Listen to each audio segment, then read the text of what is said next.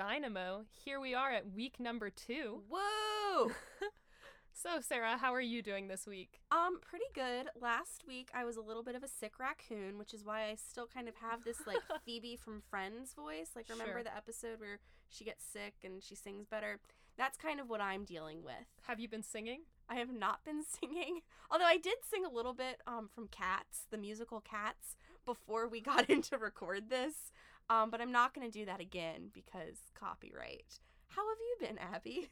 Not bad. Uh, I did get rear-ended yesterday, so that wasn't great. But other than that, I've been doing pretty well. Reading for fun. That's good. What have you been reading?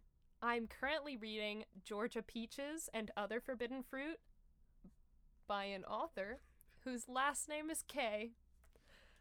It's a really excellent book about um I'm going to review it while Sarah is looking up the author's name.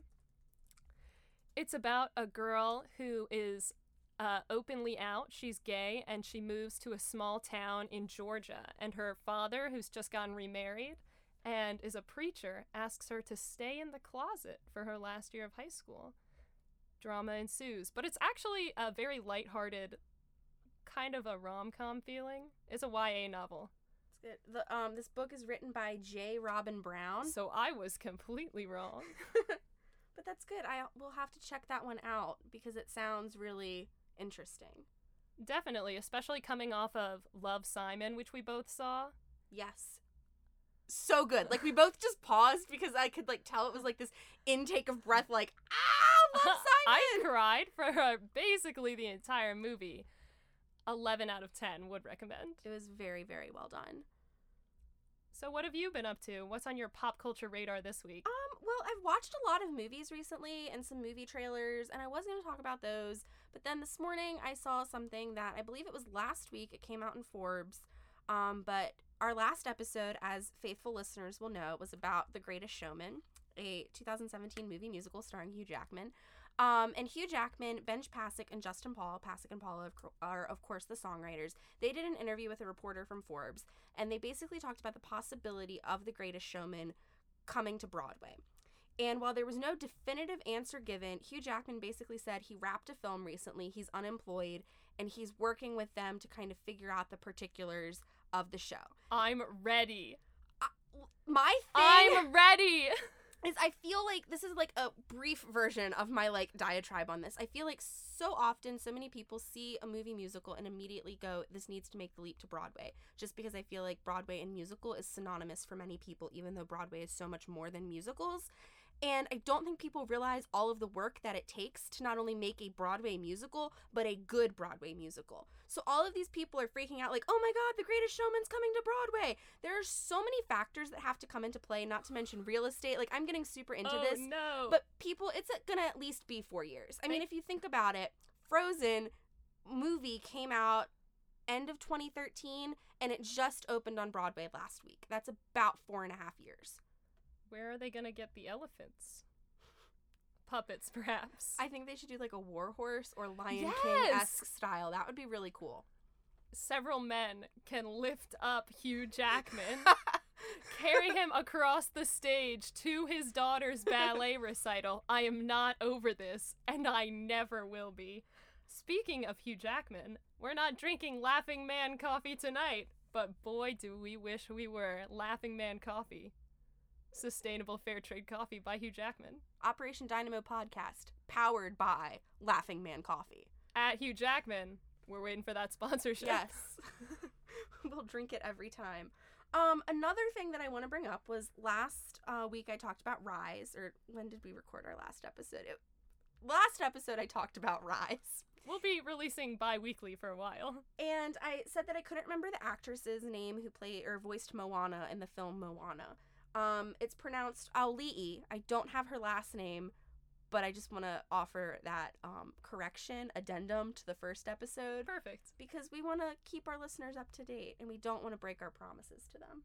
So, anyway, uh, now that we've talked a little bit about movie musicals, it's probably a good time to start talking about our topic of the week. Yes. We've decided to go a step back in time about one year. Almost one year to the well, a little over one year. a little over one year. Uh, we thought it would be fun to talk about a movie that we didn't share the same opinion on. Uh, Sarah loved this movie. I liked this movie. um, Should we say what the movie is at the same To- time? okay. One, two, three. La La Land. So I hope you didn't forget about La La Land because we certainly didn't I mean, how could you? easily.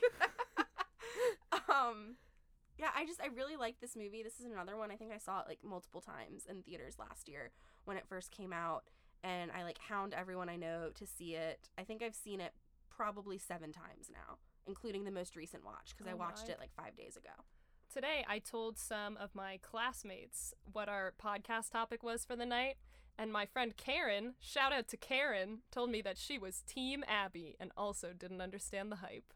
oh god i have not met someone who is on my side which is a little upsetting to me That's unfortunate. Um, one thing, like before we get into like our actual talking points, um, I think both of us have very close relationships with our mothers, and thankfully we both have very funny mothers. And our mothers both had comments on La La Land, Mhm. so I think we should start with this. Um, I made my mom watch La La Land with me this summer. I think her exact words were she had a similar thing to The Greatest Showman, where if I watch this, will you stop talking about it? And the answer is always no. But she said she thinks the movie is sad and doesn't understand why people think Ryan Gosling is attractive. My mother is not at all on the same page with Sarah's mother. Shout out to Kathy. And Mary. My mother said, Ryan Gosling is adorable, but he's crackers if he thinks he can sing and dance. It's a little bit of a paraphrase. I don't remember exactly the words she used.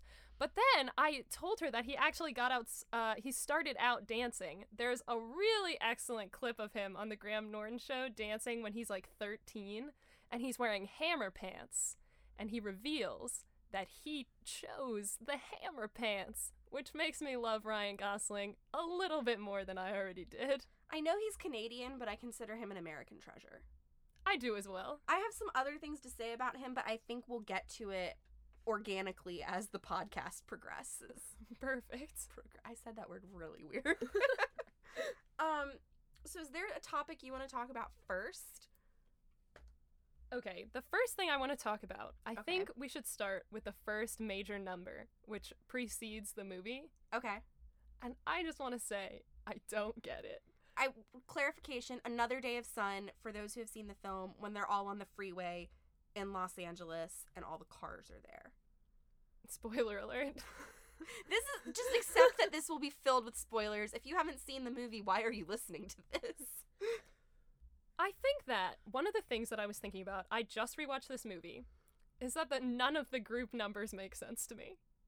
There are only two, and neither one makes sense. The thing that I'm thinking about this movie, the way that I feel, is so to uh, throw it back to Greatest Showman, there were a lot of critics who talked about how they just didn't understand why people liked it, and I'm kind of the other way, where I'm just like, why did the critics love it as much as they did? Because I like the movie. Mm-hmm. But there are so many choices that I just don't get. Like the first scene, there's a girl who starts singing who we never see again. Who is she? Why is she so excited about Los Angeles? And why is everyone else? They're stuck in traffic. Okay, well, I'm gonna argue this isn't a movie musical thing, but like stage musicals. We've both seen stage productions before. How many times have you seen an opening number where it's like the ensemble and it's just random ensemble members like singing a line, and then you never see that ensemble member again? I just don't think it connects very well Okay, with the rest of the movie. okay. I think it's entertaining and like I don't mind watching it and I really like the song. But my feeling is I would like La La Land better. Like I like it better when I just listen to the soundtrack as opposed to when I see the movie. Okay. I appreciate that. I hope this isn't too touchy of a topic for us to discuss. It's not. It's getting heated already, but it could be because the studio God. that we're recording this in is about 110 degrees. Summer is here. um, building off of that, I want to talk about the music a little bit. Okay. because this is another Pasek and Paul contributed to this. They just wrote the lyrics for it. Justin Hurwitz wrote the um, score for the film. Honestly, there's not that many songs in this movie if you think about it. A lot of them are repeated songs. A lot of them are repeated. You have Another Day of Sun, Someone in the Crowd, and A Lovely Night. Those happen like all within like a 30 minute span in the beginning. True. And then you have a lot of instrumental pieces for like the next hour or so. Then you have City of Stars. And then that John Legend song that I know I love it. within the narrative context of the film, you're not supposed to like it, but, but it is a. so good. Do the kids call it a bop, a banger? A banger? I don't know what It's- it is, but I love it. banger. And then John Legend is also a treasure. I would like to state that outright. I'm like really intrigued to watch him in Jesus Christ Superstar live. What? Yeah, he's doing that on Sunday night. Who is he playing? Jesus. Another comment that I want to make yes. about the girl who starts the 1st song. I have two comments to make, Okay. and one is not my point. It's a point that I've picked up from another conversation about La La Mhm. Land. So I'll do that one first, I guess. My friend Ivy made the point about Emma Stone being cast in this role. I think that there are probably a lot of different ways you could look at this, but Ivy had said that Emma Stone is a conventionally attractive, t- to a certain extent, you know, uh, white, like straight woman. And if she is the person who can't get cast in anything, like what does that say? Mm-hmm. Because we just thought that maybe it would be a more interesting movie if it was like a person of color or like someone who's not conventionally attractive that's trying to get cast, you know? Yeah. Because I think that Emma Stone does an amazing job, and I really do love her in this movie, and I think she has amazing chemistry with Ryan Gosling. I'm so glad they've done multiple movies together, but at the same time, I do think that, of course, Emma Stone is gonna get cast. You know, she's already a movie star. Like, maybe it would have been more interesting if it was someone unknown or like someone who's not like the conventional choice. And I think similarly enough to that, like another um, critique that has been made of the movie is the fact that like Ryan Gosling is painting himself to be like the savior of jazz and like maybe a person of color should have taken on that role. And I understand that it's like a totally valid critique, but I I still like the movie for what it is. And like that's something that you have to wrestle with on like your whole like what do you like Your in art? worldview. Yes. But I just like I think it's as it is, like are there things that could have been improved or done differently? Yes. Yes. But for me, like somebody um one of my friends I'll give her a shout out, even though she's not going to listen to this yet. Lauren talks about like the concept of like a comfort movie, and like when you just need to Mhm. watch something that you like and makes you feel good, like what is that? And for me, La La Land is a comfort movie. So like I understand all of the critiques of it, Right. but I still like it, and I'm still gonna watch it when I'm sad or sick or anything like that. There's two major things that really get me in this movie, and I'll say them, and then we'll go to Sarah to get what she loves about this movie. Because there are also things that I love about it, and I want to talk about those as well. Mhm. But while I'm thinking about it, there are a lot of characters in this movie who seem really interesting, who come on and then they leave forever. And I just. Why? Why couldn't Ryan Gosling's sister have been in the movie more? She is hilarious. She comes in, messes up his stuff, uh, annoys him, which he needs, I think, Yes. his character. Uh, and she leaves and never comes back. I think he gets a Christmas card from her. Yeah, they go well uh, when they date. When they're like doing, I think the musical number is called Summer Montage slash like Madeline or something. Right.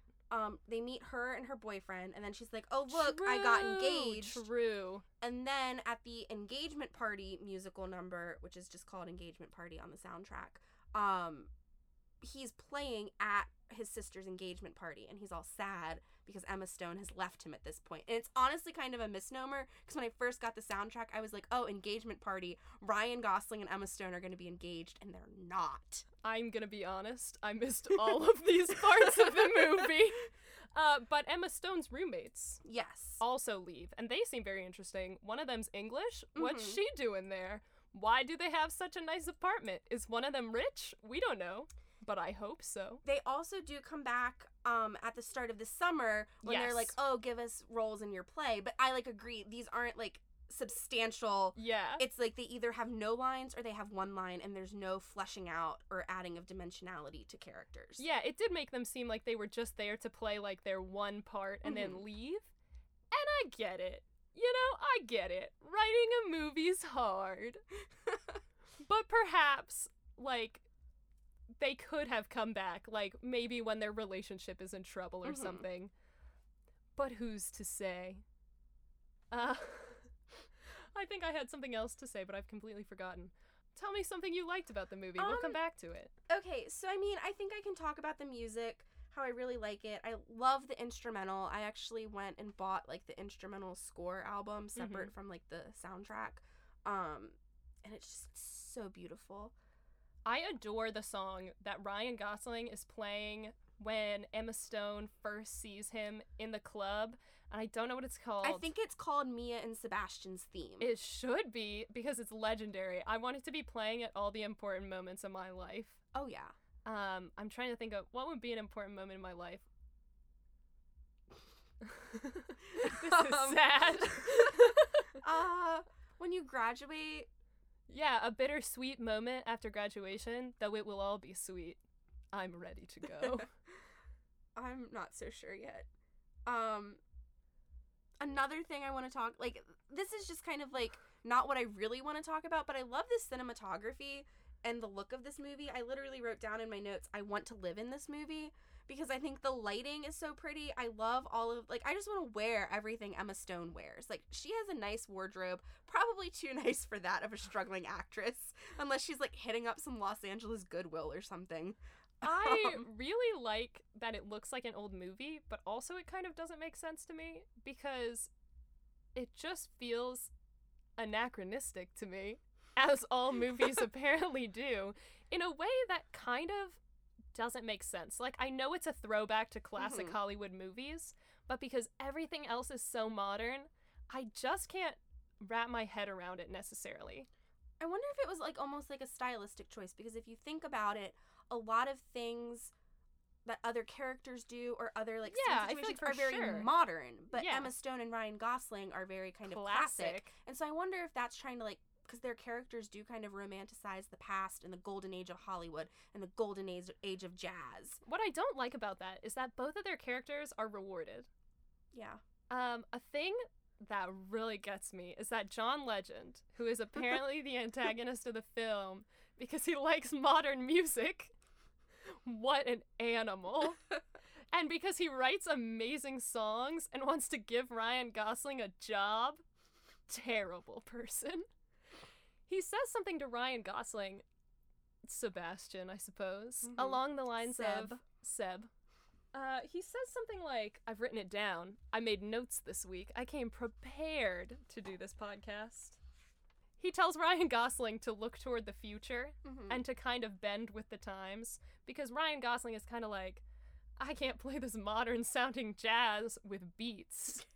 Uh, uh, he, but in the end, Ryan Gosling still does Mhm. and that turns out to be successful. But I feel like it shouldn't be. You know, I think we should Mhm. value like musical history, etc. Yeah. But at the same time, I think that it's wrong to value that to value the history only, Mhm. you know, and to not have a space for what's new. That's fair. I think that can be said about a lot of art forms, like even outside of music. For sure. I really agree with that. Wow, we are really this is unity. I like that this is a productive conversation because this is Abby was very I don't want to say you were worried, but I think there was like something in the back of your mind you were like, do you really want to do this because I know how passionately you, you feel about this film and like last year like I have people that when I say, "Oh, I like La La Land," it's like they attack me like a pack of dogs and they're like, "You like that movie?" and then they proceed to tell me everything that's wrong with it, but I feel like we're having a give and take here and we're listening to each other, which is important. This is a life lesson, everyone. It is. Listen. People can get along. Yeah. Put your differences aside. Um, two things that I want to talk about in relation to the plot are I'm going to say this first.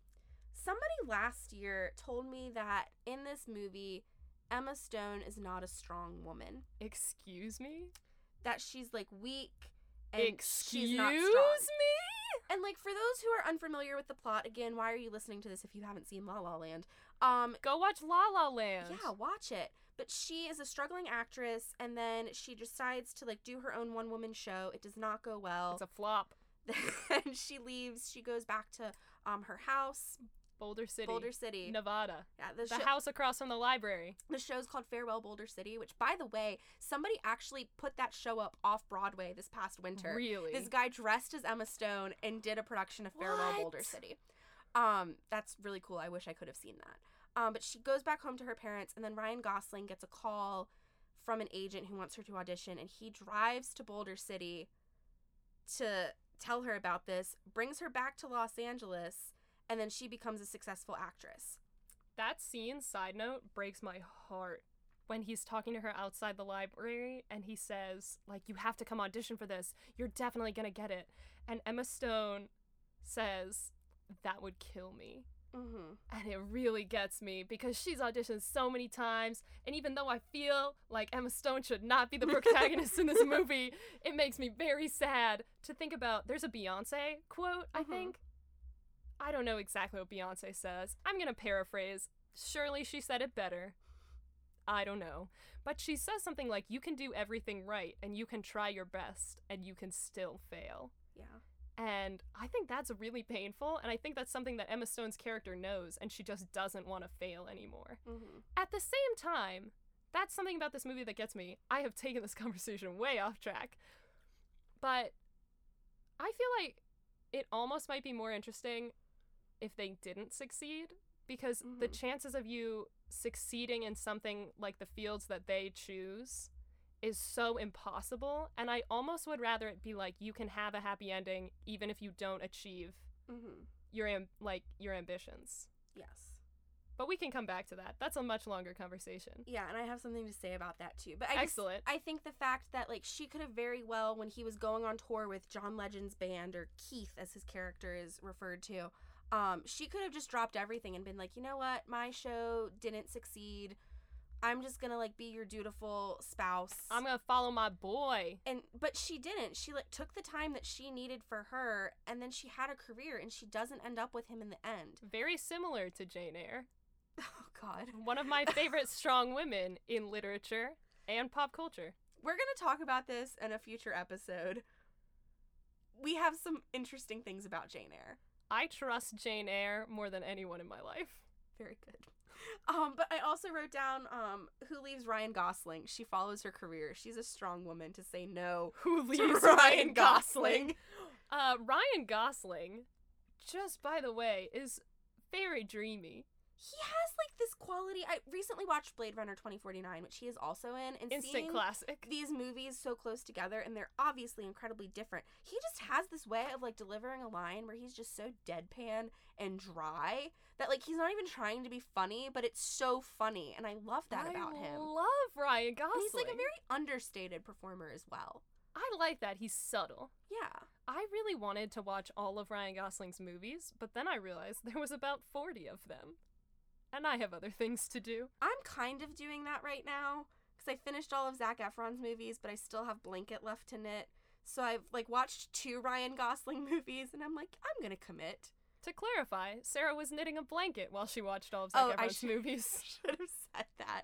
Um, I And she's not done. Right now, I have The Notebook and The Nice Guys also in my room. Ooh, The Nice Guys was an excellent and very weird movie. A very weird movie. I haven't seen either of those. I Russell Crowe and Ryan Gosling are a true odd couple. Okay, I'm excited. I think that's gonna be good. Um, but back to the point at hand because we're getting sidetracked. The other thing that I want to say about the story is that I think a lot of people find it sad because in the end they don't end up together. True. And I was wrecked. Get wrecked past self. But I think there's something oddly hopeful about it because at the end of the movie, it's like they have she and her husband five years after Ryan Gosling drove her to her, her audition. they go to this jazz club that Ryan Gosling has opened. He calls it Seb's, which was the name that she told him. So you're like, oh God, Shout out to Chicken on a Stick. chicken on a stick. the better club name. and she and her husband are sitting there. Ryan Gosling sees her. He starts playing the piano, Mia and Sebastian's theme. Broken heart. And then it's like this whole kind of alternate timeline where, like, what if they had ended up together? which was a lot, to be honest. and it's like eight minutes long, and then it cuts back to present day, and he's like at the piano, and she's just sitting there, kind of like broken in her face, and her husband's like, "Oh, hey, let's go," because he's completely oblivious. Let's go home to the kid, who is adorable. The kid is adorable. The kid is so cute. She should have had a bigger part in this movie. Oh my god. And as she and her husband are leaving, he walks out the door, and then she stops. She turns back, and she and Ryan Gosling make eye Oh, it breaks my heart. And if they had just cut it there, it would have been so sad. But what they do is he looks at her ah. And he kind of nods and smiles, and she kind of nods and smiles.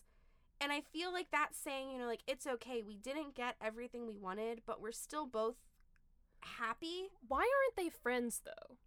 Why didn't they stay friends? Like, does she not know about the club? Because that seems bananas to me. When she is about to go, or once she's already auditioned and she's waiting to find out, and Ryan Gosling's like, You're gonna get it. And then she kind of asks about their relationship. And then they end up saying, like, we'll wait and see, but it kind of already seems like it's not gonna happen. But then he says, I'll always love you. And she Mhm. says, I'll always love you. It kind of blows my mind that they don't stay friends and it makes me super sad. And I kind of get that there's a lot of history and there's a lot of pain and it was super rough. But like would she really not know that she opened a cl- or that he opened a club? Like are they not Facebook friends? I'm going to pitch an idea here for what happened in those five years between. Are they not even Facebook friends? She goes to France to work on the movie. They stay in touch for a little while. Maybe he comes to visit her. Maybe he leaves. Maybe he leaves LA to go do his jazz thing somewhere else. Like maybe he's still touring with Keith. She which he should be. she goes and like does another movie. Maybe she's in like a superhero franchise. Although I don't really feel like that's her brand. But she like goes, she meets someone. Maybe Spider-Man. Maybe she'll be in Spider-Man. maybe Mia is in Spider Man. Um, but like they just they lose touch. You lose touch with people. No you don't. Okay, it's been about five years since I've seen some of my friends from senior year of high school, and these were people that I was like super close with. I haven't talked to some of them. And it's just because we started doing different things. We found different things we were passionate about. I understand it wasn't like a, They were Passionate in love. love. but I think like it's a similar thing. Um, I accept that, but it made me really sad. I am definitely one of the people who saw the end of the movie and thought it was really sad. Because for me, I felt like was the fact that they couldn't be together was that the thing that wasn't believable? Like not that she becomes a famous actress like internationally most likely. That is something we're supposed to believe. But the fact that they couldn't be together kind of gets me because I think this is one of the main things I was thinking about when I rewatched it is that the movie just prioritizes certain values in ways that I wouldn't prioritize. Mhm. And I think that's one of the reasons that I really don't like the end of this movie. Is because they have a choice basically between their ambitions and kind of like just a cool stability. Mm-hmm. Like, uh, who's to say if it was true love? Is true love real? A conversation for another day. But they do seem genuinely happy together. Mm-hmm. And it seems like they could probably be happy doing kind of whatever, you know? Like maybe he doesn't play with Keith anymore, which would be a mistake in my opinion. But maybe he doesn't. You know, maybe he's just a like a pianist on the side. Or like he just writes music on the side and she is in like small theater productions but they stay together. Mm-hmm. I think that would be an equally happy end. Hot take. I I would agree with that. And so I just think that the fact that like they can't make their relationship work, but they can follow their ambitions, I don't know. It doesn't really do it for me. I just find comfort in the fact that like you can have something happen to you that you think in that moment is truly devastating and that you're never going to recover from it, but things can still be okay. To what do you refer? The, well, like them breaking up. Like I imagine that Oh, was yeah. probably very tough on the both of them. Very sad. We're getting very deep into the psychology of these two fic- fictional characters. But like I can imagine that would probably have been devastating to them. And but Losing Ryan Gosling really would be. They're okay with it though. And like maybe it takes 5 years for you to be okay, but that little like nod that they give each other at the end, that's what makes it all okay. Okay, but five years later, she's married and she has a child. Okay, how old's the child? I can't tell. I can't tell how old t- I would children are. I approximate between 2 and 3. Three. 3. Oh yes. Okay. Maybe the child's three. So that puts us at two years ago. When did she meet that man? Has she known that man? Did she meet that man the day that she broke up with Ryan Gosling? A co star, perhaps? They date for two years. They get married. She gets pregnant immediately. That's crazy. That's crazy. Maybe she took like a year for herself cuz she really wanted to focus on this project in When Paris. did she meet him? I'm getting there. I'm getting there. She like really wants to focus on this project. She comes back to LA. She's getting more work. And then she's like, "You know what? I haven't really been with anyone since Seb." And she's like, "I need a rebound." And she meets this guy and they hit it off. They date for like a year. Maybe she gets pregnant and then they get married. Maybe they get married, then she gets pregnant. Who's clear on the details? But like that could be a believable scenario. Maybe they adopted that beautiful child. Maybe. Maybe they like dated for 4 years and then adopted the child as is. As is. That seems believable for this conventional romance plot. Five years just doesn't seem long enough. She gets really famous really quick, too. That's like some Cardi B level coming out of the woodwork.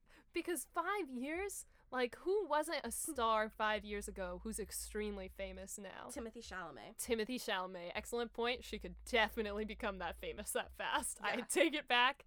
But five years Especially like is quick. we're assuming that social media is a factor in this. Oh, and I yeah. feel like social media on a deeper level really accelerates people's fame because like you can find success overnight if you have the right tweet. You know what's bananas to me is how many movies use the exact iPhone sound as the ringtone of the characters.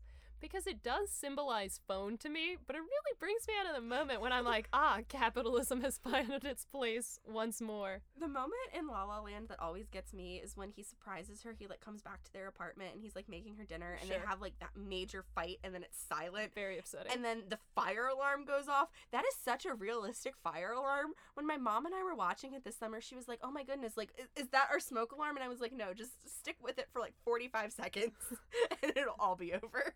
Okay, a thing I now want to talk about is the speed of the narrative. There, I feel like the target, or not the target, but kind of the goal of the movie changes because their whole relationship happens in one hour, and their relationship starts to deteriorate halfway through the movie. And then the goal of the movie seems to shift back towards them actually accomplishing their goals, which is totally lost when they're getting together. Not totally, but it definitely gets on the back burner. Mhm. So, when I was watching the second half of this movie, I was trying to multitask. So, I had my computer not facing me, and I was trying to read a book written in French. so, it was a non ideal situation. But I was kind of listening to the second half of La La Land because I've seen it before. And there's a long part of the movie that's kind of quiet. You know, there's not like a lot of loud things. What are the plot points that you're referring to? It's kind of right after the concert where Emma Stone sees Sebastian play with John Legend. It's after that. I don't know his name, Keith. Keith, Mia, Seb, and Keith. I think of them as Emma Stone, Ryan Gosling, and John Legend. In any case, it's after their major fight. There's just a lot of like silence with like low instrumental Mhm. background. And it reminded me of a movie I once saw. All right, strap on your seatbelts. Let me tell you about a French film. Oh God. I once went to a French film festival and I read the description of a movie that said something like, Oh, it valorizes the quiet parts of life. And I was like, Awesome. I love things that are quiet and slow. My ideals. So I was like, I'm going to go see this movie. So me and my mom go to see this French movie. And it was over two hours long. There was no spoken dialogue and it was just filming a farmer going about his day to day life, which was filmed over the course of like three years. His wife dies halfway through the movie, and I didn't notice. apparently that's a main plot point. And so I was sitting there listening to La La Land and I couldn't hear anything. And for a second I was like, did the movie stop? Is my computer broken? And then I thought, oh my god, has the farmer's wife died once again? Uh, I don't think the movie is actually that slow, but I do think that in the second half it slows way down from the first half. Yeah. And I got to the end and I just felt like there were a couple of different places where the movie could end and it Mhm. would have cut out a lot. But when I was about to get to the part where there's like a whole dream sequence and Mia Yes. thinks of what could have been if she had been with Seb, which I really wish had happened to be honest Mhm. with you. Um there was still like 20 minutes left of the movie. It said 25 minutes. It wasn't quite accurate because the credits are like 7 minutes long, but there was still like 15 minutes Yeah. left. And I was just thinking that's a long time for a movie that could have already ended. That's fair. And I think there's probably a lot of production value, but I just thought it was mean that the director was like, oh, they could have been so happy together. What if it could have been? But it isn't. Well, that's like an homage. I forget what the exact film is called. I think it's like The Umbrellas of Cherbourg or Cherbourg. You speak French, I don't. But that's one of Damien Chazelle's favorite films. Damien Chazelle Ah. wrote and directed the movie. And that has a similar feel of like unrequited love to it. And so I don't know if he was trying to pay homage to that in his own way. I haven't read nearly as much about this as I've read about the creation of The Greatest Showman, so I can't drop some hot musical knowledge on you right now. Um, but yes, I'm always here to fact check. um, I like the songs the best. I think the songs are excellent. I think it is very non-traditional movie musical sound. Mm-hmm. And I think that a lot of people don't like that. My sister, for example, was like, why can they not sing? I think they can sing, but it's a different style. But I just want to know why they went for the style that they went for. I think again that is like from what I read, Damien Chazelle was kind of talking about. I'm just gonna pull Audrey Hepburn out Sure. as an example. How like she was not the best singer, but like it was a style of the time to have that, and I think he was trying to reference that. I'm doing air quotes right now. Golden age Hollywood musical.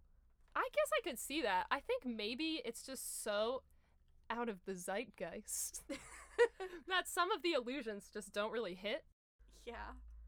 One last point that I had, and this kind of plays into the whole thing, and I'm just going to pose this question to you, and you can see my answer written on my notes right now, so you already know how I feel. Me. Would you watch She's talking this- about me. Yes. would, you watch this as a stage musical? I don't know.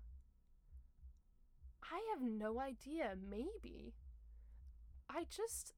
I don't know. The two group numbers in this movie musical, I already Mhm. said, just don't make sense to me. Like the Mhm. somewhere, some Someone in the crowd. someone in the crowd, just doesn't fit into the movie as much as I want it to. Mm-hmm. I feel like if it was a stage musical, it really would be like the two of them. And I guess there are just people around that just wouldn't be that important. Maybe it could be good. I think it would have to be shorter. I think it would have to be shorter. I want to respond to. I just thought of this. This isn't my answer, but your thing about how it's just the two of them. There's a musical that's played off Broadway several times called The Last Five Years by Jason Robert Brown, and it's also a movie starring Jeremy Jordan and Anna Kendrick. That is a movie I do not like. which, which doesn't surprise me given your Another feelings. point of contention. Um, but I feel like the whole thing of like two people who like both want artistic careers, but then their love doesn't make it, and like there's narrative differences and structural differences in both. But I feel like La La Land as a stage musical would be a more exuberant, maybe traditional style Broadway musical than the last five years, but they would have a lot of similarities. I almost feel like it would make more sense as a musical than it does as a movie to me. Even though I know it's celebrating Hollywood, I feel like a lot of things that they do would just make more sense because when I'm watching like especially older musicals that were written in like the 50s, you know, I feel like that's kind of the vibe I'm getting because I haven't seen old Hollywood movies. So when I Mhm. see this movie, I'm I don't know what I'm thinking about, but I Yeah. feel like it could work really well. My answer is absolutely not. Which oh no! I, I feel like surprises a lot of people because I feel like I've answered incorrectly. no, I just I wanted to know your opinion because like we obviously we have similar feelings on a lot of things, but we also are different people and we have different thoughts. it's true. And everybody who knows me knows that I love musicals. I love musicals written by Pasek and Paul, who contributed the lyrics to this. But I just feel that so many of the things that make La La Land what it is the montage, the cinematography, all of those they don't necessarily translate to the stage very well. I am shaken. And I feel like my one caveat would be if Damien Chazelle directed it for the stage and he, it had his blessing, I feel like I would be more for it. I'd give it a chance, yes.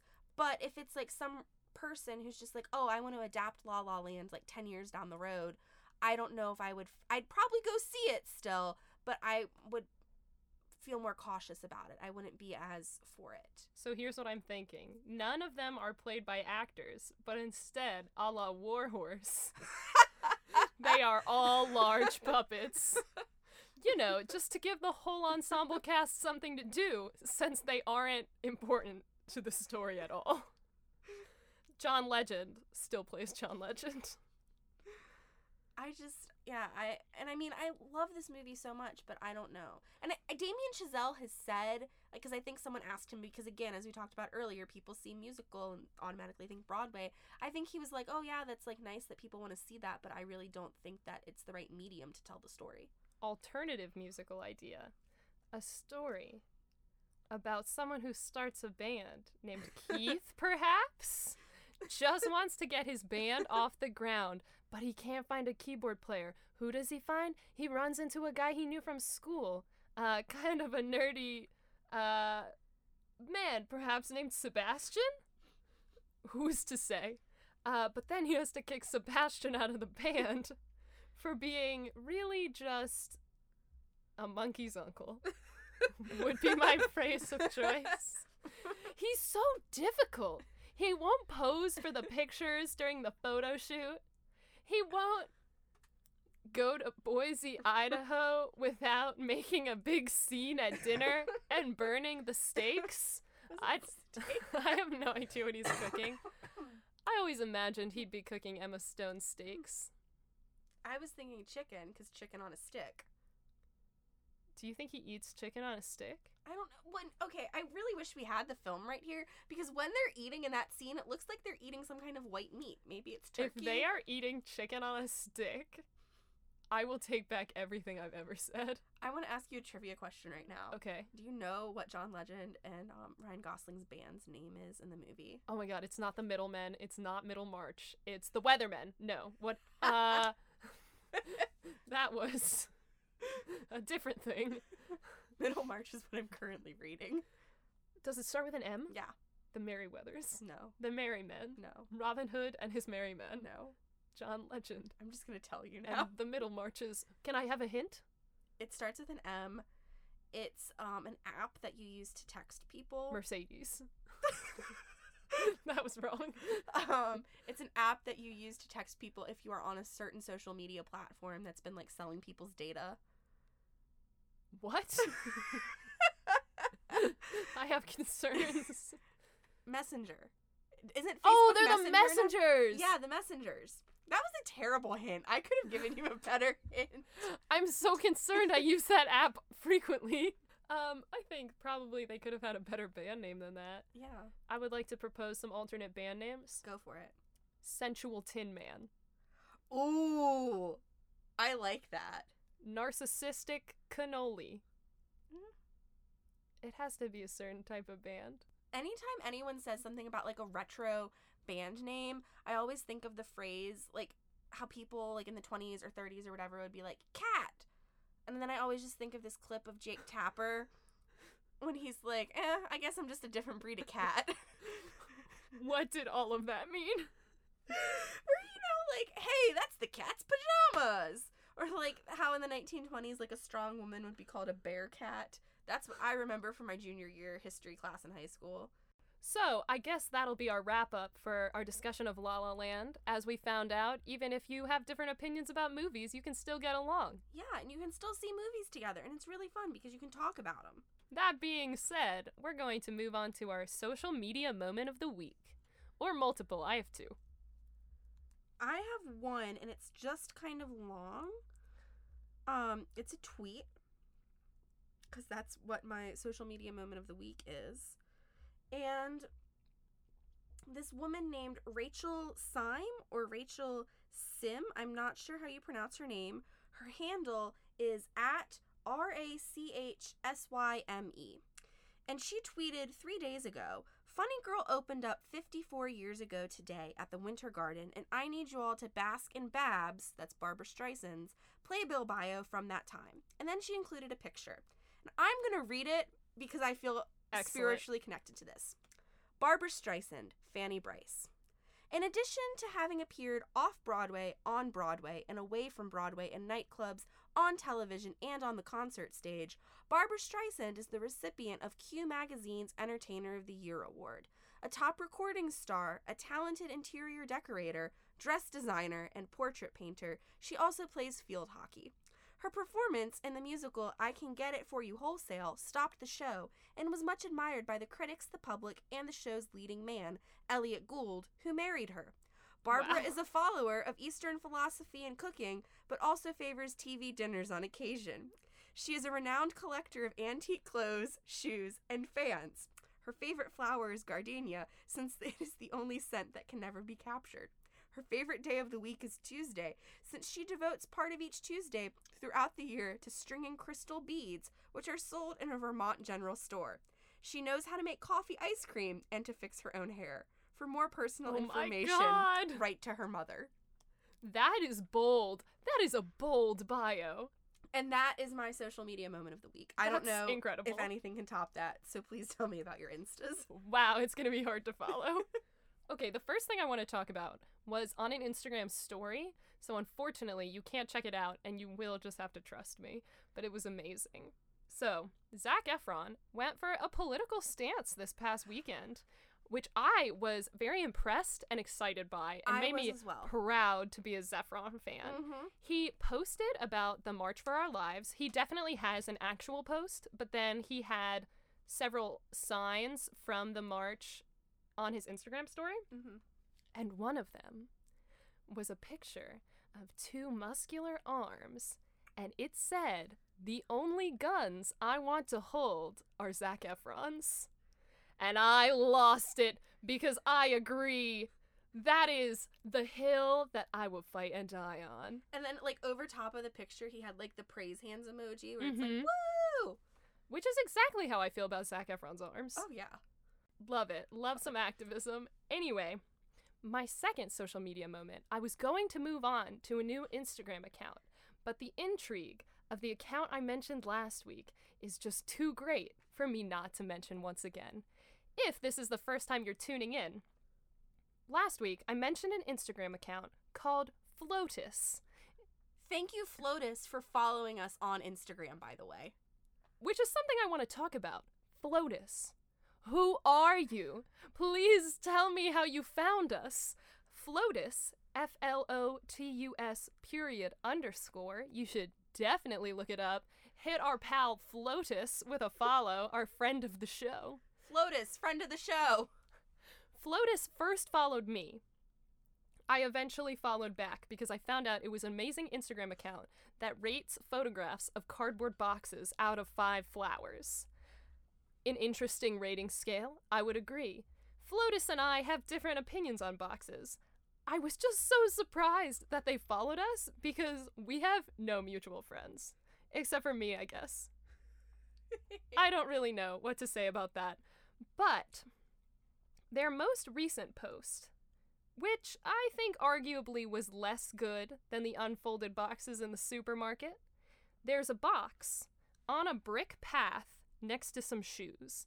First, I'd like to state that this brick path looks alarmingly familiar to me. Flotus. Who are you? But anyway, it's a picture of a box that has been opened and it says, No knife! Exclamation mark. The caption of the photo is I checked, comma, comma, and it did not lie. There was no knife in this box, period, comma. Five flowers. They rated this box five flowers. I did comment I love an accurate box because I like Flotus to know that I'm paying attention. But at the same time, is it the best box? To be fair, their rating for the best box is a dragon, not five flowers. But I don't know. I don't know if I agree with them on this one. It is accurate, but I think perhaps no knife was not describing the contents of the box. But who's to say? Anyway, follow Flotus, period underscore. Follow us on Twitter at we are at Op Dynamo Podcast. On Instagram, we are at Operation Dynamo Podcast. And if you want to send us an email, we are Operation Dynamo Podcast at gmail.com. This The- can be found in our iTunes bio, our SoundCloud bio, and all of our social media bios. So send us some mail. Also, our lovely thumbnail for our podcast was designed by my glorious graphic designing sister, Maddie Russo. So thank you for that. And that jazzy bongo music that you hear as our intro and outro is from the YouTube audio library, and it's called Bongo Madness by Quincas Moreira. I apologize if I mispronounced your name. I like to imagine us dramatically entering a room to the theme song, so I hope you can imagine that as well.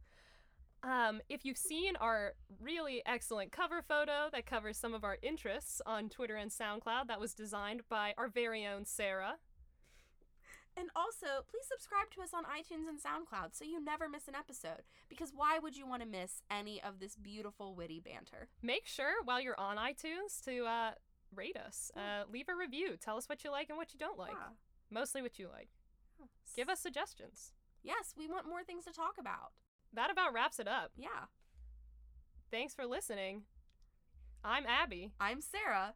Good night and good luck. Thank you.